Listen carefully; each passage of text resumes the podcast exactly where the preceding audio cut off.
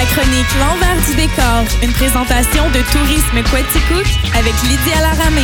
Bonjour Lydia Laramé, comment ça va? Ça va, ça va? Hey, avant, dernière chronique de la saison. Ben. Mon Dieu, vous êtes parmi mes braves collaborateurs à venir la semaine prochaine. Les autres, on, ils ont dit cette semaine, c'est notre dernière. Ouais. Fait que la semaine prochaine, on aura ensemble une revue peut-être de, de l'année 2020. C'est ce qu'on avait prévu, ouais. Super. Et là, aujourd'hui, je suis tellement désolée, j'ai débaptisé son nom en nom, mais elle m'a rassurée, elle m'a dit c'est pas la première fois.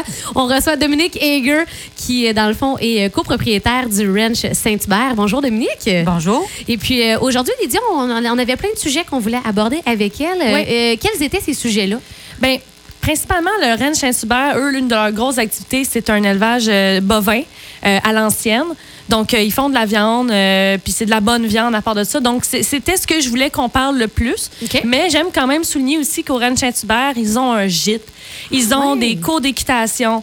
euh, puis ils ont un méchant beau terrain. là. Si tu vas au gîte, c'est proche du mont Hereford, puis il y a des sentiers de raquettes, tout ça autour. Donc, tu sais, c'est toujours bien de pla- de- de- d'en parler. Mais ce que je voulais vraiment qu'on parle aujourd'hui, c'est la viande. La viande. Parlons de l'élevage. Je sais que tu avais des questions par rapport à ça pour notre invité. Oui. Euh, ben, dans le fond, ben, tout le monde se pose probablement la mais élevage à l'ancienne, qu'est- qu'est-ce qu'on veut dire par là? L'élevage à l'ancienne, dans le fond, parce que maintenant, ce qui est le plus souvent au niveau du bovin, c'est des élevages euh, en parc d'engraissement. Donc, l'élevage à l'ancienne, c'est un mot aussi que on entend plus souvent maintenant, c'est l'élevage durable. Donc, on entend peut-être plus ça à la télévision là, de temps en temps. Euh, c'est un élevage, dans le fond, nous, on élève, on a des vaches, on les veaux naissent à la ferme. Ils vont au pâturage l'été, euh, ils- donc ils marchent, ils se promènent, ils sont pas confinés dans des parcs d'engraissement, ils sont pas achetés en groupe par des, à un certain âge pour les engraisser, pour les envoyer après à l'abattage. C'est vraiment, ils font une vie plus normale d'une vache, donc euh, durée de vie plus longue. Nous, dans le fond, les veaux, ils naissent à la ferme. Euh, et puis, c'est nous qui les reconduisons à l'abattoir dans notre camion. Donc, la partie abattage, on ne peut pas gérer ça. Pour pouvoir vendre nos clients aussi, il faut que ça soit des abattoirs où il y a un vétérinaire sur place qui certifie la qualité de l'animal. Ah. Donc, ça, c'est tous des trucs que les gens, souvent, ils savent pas. Puis nous, ben, on n'est pas certifié biologique, mais on fait une agriculture raisonnée qu'on appelle donc utilisation le moins possible de produits. Mais en tant que technicienne en santé animale, je- c'est important pour moi que mes animaux soient en santé. Donc, s'ils sont malades, je peux, je veux pouvoir donner de la médication et je vais faire euh, des temps de retrait. Je dose mon temps de retrait pour être certain qu'il ne reste absolument plus rien dans l'animal avant l'abattage, si le lieu. C'est très, Ouais. très rare que c'est nécessaire, mais. Fait qu'il y a vraiment un souci de, de la qualité de vie de, des Ouais, animaux. là. Exactement. En tant que technicienne en santé animale, je suis pas végétarienne, je mange la viande, mais la qualité de l'animal, c'est le temps de sa qualité de vie est super importante pour moi. Juste que ce soit eux qui reconduisent à la- à l'abattoir, c'est déjà euh, quelque chose de positif hein, pour l'animal parce que c'est plus rassurant, je suppose, parce que je veux dire, c'est quand même un, un processus assez stressant pour la bête d'être dans des camions, tout ça. Donc, tu sais, quand c'est vous qui le faites, vous devez quand même faire ça plus doux que dans certaines industries où c'est très inhumain un peu. Ouais. là. Moi, moi, je suis végétarienne, puis justement, euh, quand j'étais allée au Rennes Saint-Hubert, j'avais comme le goût d'acheter de la viande parce Ouais. que ça rentrait dans mes valeurs, ça. C'est ça. Puis, ben justement, j'ai déjà rencontré Dominique euh, pour faire une vidéo. Puis là, elle m'expliquait euh, toutes euh, les certifications puis les sauts pour euh, euh, la viande canadienne. Parce qu'on voit souvent ça maintenant, euh, pub IW, McDo et autres. on- Les gens se vantent, Ah, c'est de la viande canadienne, donc c'est nécessairement bon. Par contre, comment tu m'expliquais ça? Euh, c'est pas nécessairement. Tu sais, il y, a- il y a des façons de contourner ce saut-là. Puis j'aimerais ça que tu en parles, parce qu'on n'est pas informé de tout ça. Oui, ben en fait, euh, euh, ce qui arrive, c'est que pour que, disons qu'une boucherie achète de la viande, que c'est certifié viande canadienne, il faut que l'animal ait passé tant de temps au Canada. J'essaie de trouver l'information précise ce matin, là, puis j'ai pas mis le doigt dessus, mais euh, c'est quelques mois avant l'abattage, faut qu'elle aille passer au Canada. Donc, l'animal peut être né au Québec, il peut avoir transité aux États-Unis pendant plusieurs mois de sa vie, être revenu tant de mois avant l'abattage. Si on dit un bœuf, ben un bœuf au Canada pourrait être abattu euh, à cause de la vache folle qu'il y a eu il y a quelques années. Euh, si on veut pas perdre des morceaux, il faut qu'il soit abattu avant l'âge de 30 mois. Donc, tu sais, 30 mois, c'est presque trois ans, mais il peut avoir passé plus d'un an à l'extérieur du Canada, puis il va quand même avoir son saut canadien. C'est Donc, là la petite, euh, comme on dit en bon québécois, la poignée est là. là. Puis, oui, parce que ça c'est pas gage de qualité ou nécessairement, euh, tu sais, on le sait pas là, où est-ce qu'il est allé, mettons aux États-Unis, puis euh, que- quelles conditions l'animal a vécu dans le transport. Puis on s'entend que de se faire déménager deux trois fois dans dans une très courte vie quand même, euh, c'est stressant pour la bête. Euh, fait que si j'en comprends bien, quand on parle de viande canadienne, c'est pas nécessairement gage de qualité. Non, non. Ça, c'est sûr que pour la qualité, c'est pas, ça peut pas être gage de qualité. Au Canada, l'autre chose que moi, je me suis rendu compte en élevant, là, on a appris beaucoup euh, en, en le faisant. Ça fait combien de temps vous faites ça? Euh, les vaches, ben, ça, ça fait 11 ans qu'on a acheté la ferme. Donc, euh, les vaches, on a commencé avec un petit troupeau de 12 vaches, puis on est rendu à 85 mamans. Là, on veut diminuer juste un petit peu parce qu'on trouve que l'hiver, ben, l'hiver, il faut les mettre dans les bâtiments. Ouais. Là, on, est, on, on va diminuer un peu. Là, notre chiffre parfait, c'est autour de 80. Donc, euh, on a- Mhm. Donc, donc, vous avez appris beaucoup avec, euh, Ouais. avec le temps. puis euh, donner des hormones de croissance, c'est tout à fait légal au Canada. Donc, tu peux ajouter ça dans ta moulée, c'est des stéroïdes.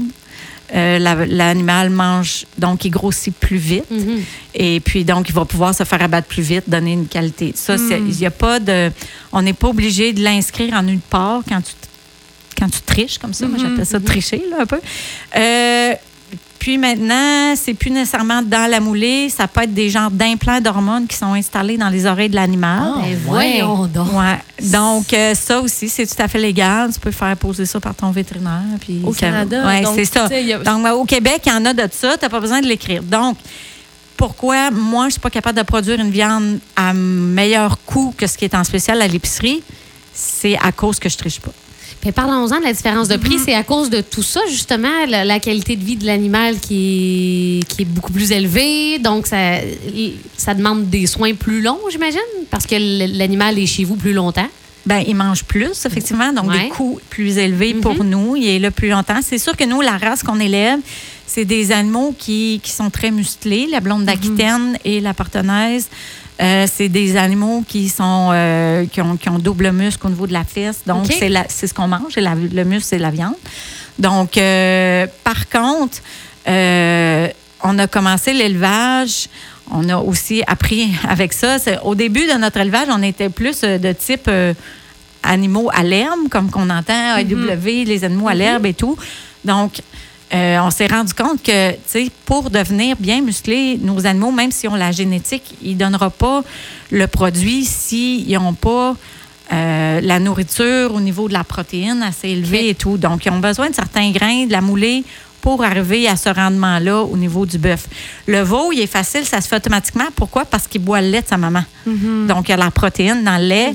Donc, nos veaux sont très, très musclés, même s'ils sont au champ parce qu'ils boivent le lait de maman. Ouais, donc, ouais. euh, mais euh, donc, maintenant, on, on est arrivé, après toutes ces années-là, à trouver un équilibre où, euh, donc, les suppléments nécessaires pour que nos, nos animaux soient. euh, donc, on, laisse comme un gros bloc de moulé au champ pour que ceux. Et puis, il va y avoir. C'est comme les humains, a- chaque personne a des besoins différents. Donc, il y en a qui vont avoir besoin d'aller en manger un peu plus que l'autre parce que parce qu'elle est rendue plus vieille, nos vaches.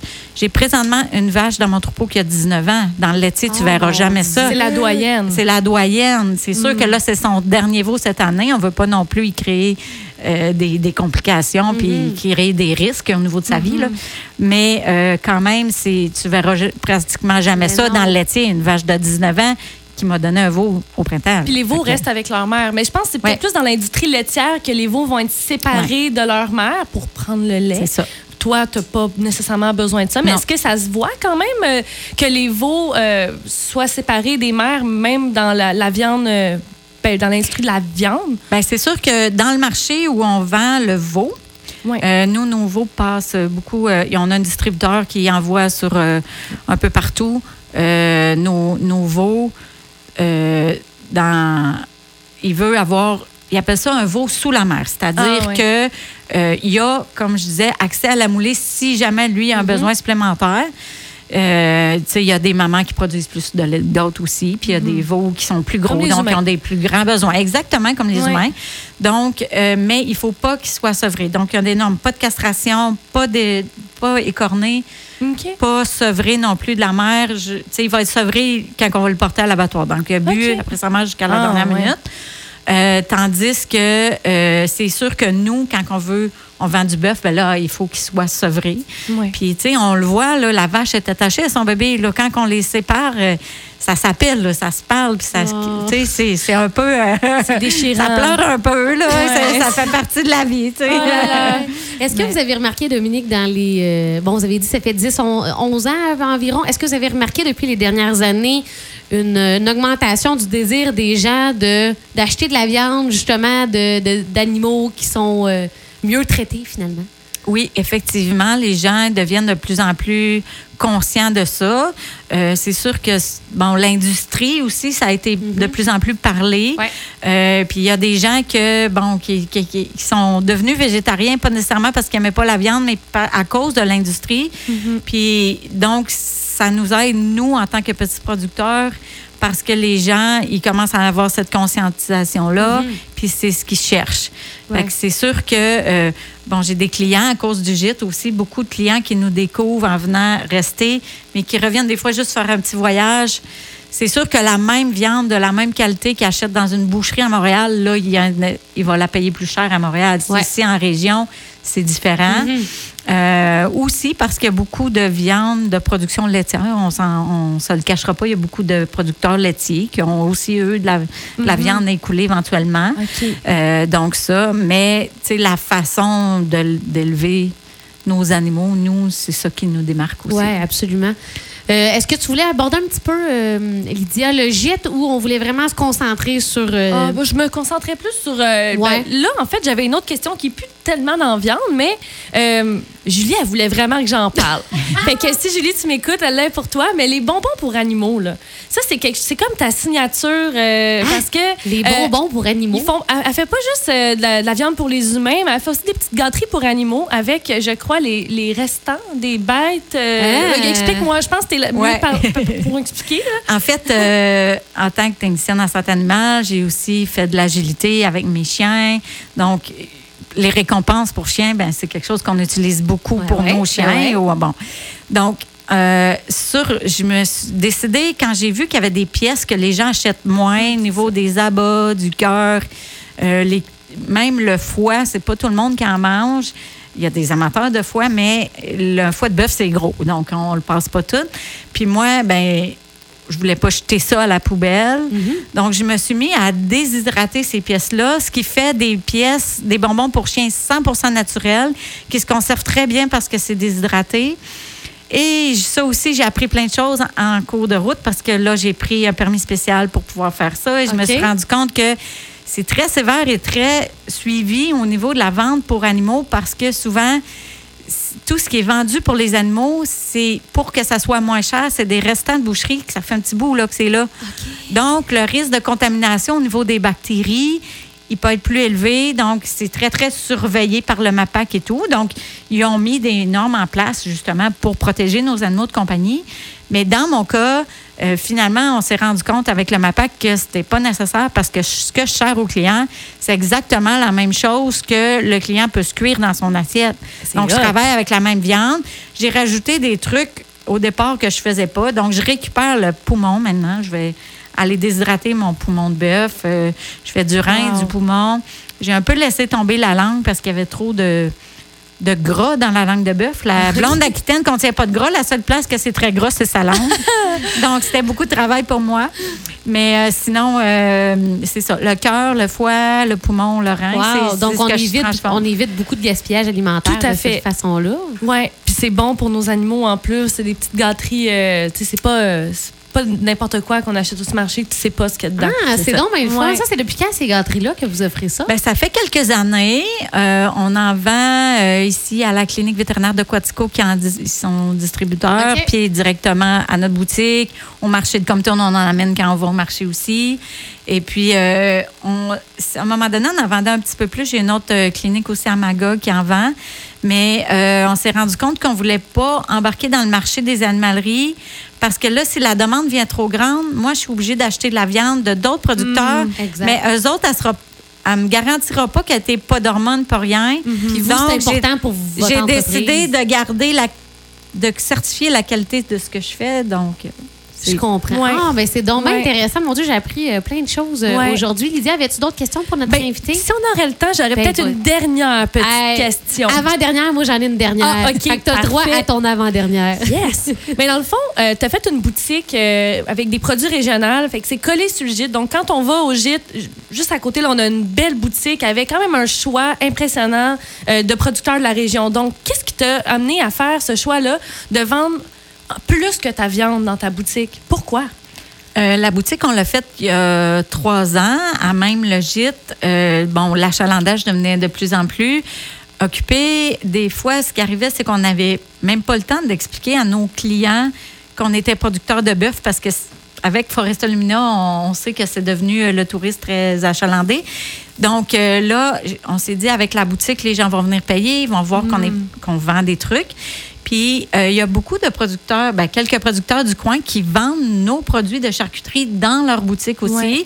Le Gros Pierre, euh, la miellerie, euh, même maintenant au marché Beaulieu cette année. Donc, donc on, on s'est dit, ben, on va. On va faire un échange, tu sais, on va vendre aussi leurs produits. On est, euh, on fait partie de la grande famille de producteurs des saveurs. euh, Ouais. donc, euh, produits. Donc, créateurs de créateurs de, saveurs, ouais. produits de la ferme, c'est ça. Ouais. Donc, donc euh, eux, donc tous les produits de la ferme, euh, de créateurs de saveurs, dans le fond, les autres producteurs qui sont avec nous. Puis euh, là, cette année, c'était une année moins à cause de la COVID, Mm-hmm. mais l'été prochain, probablement qu'on va avoir attendre un peu avec d'autres produits euh, comme les trucs de Mamie Diane. Ah oui, euh, oui, oui. Un peu du non comestible, dans le fond. Ouais, ouais, ouais. Ah, ben, ça, répond un peu à ma question parce que ma dernière question, c'était où on peut se procurer euh, vos bons produits. Donc, vous avez votre boutique euh, qui est à quel endroit exactement? À Saint-Herménégilde. Saint-Herménégilde. Oui, c'était au 800. La boutique, dans le fond, était au 900 euh, chemin Saint-Jacques, Saint-Herménégilde. Dans le fond, c'est la même cour. Euh, par contre, là, comme présentement, on est pratiquement toujours ouvert. On n'est jamais loin, mais je recommande aux gens de nous appeler. Fait que je peux donner le numéro, c'est 819 820 5167. Donc, juste nous appeler avant de monter, juste pour être certain qu'on n'est pas parti faire des courses. ou que- Mhm. Des fois, Sinon- les gens passent sur un cheveu sa soupe, puis on est juste dans la grange à, Ben oui. à vérifier les animaux, puis on les, on les voit pas. Donc, en nous appelant, ben, on, est, on, on va ouvrir, puis on les sert. Ça Sinon, nous fait marché plaisir. Beaulieu, Verger Gros-Pierre, puis euh, Oui, ce genre de c'est ça.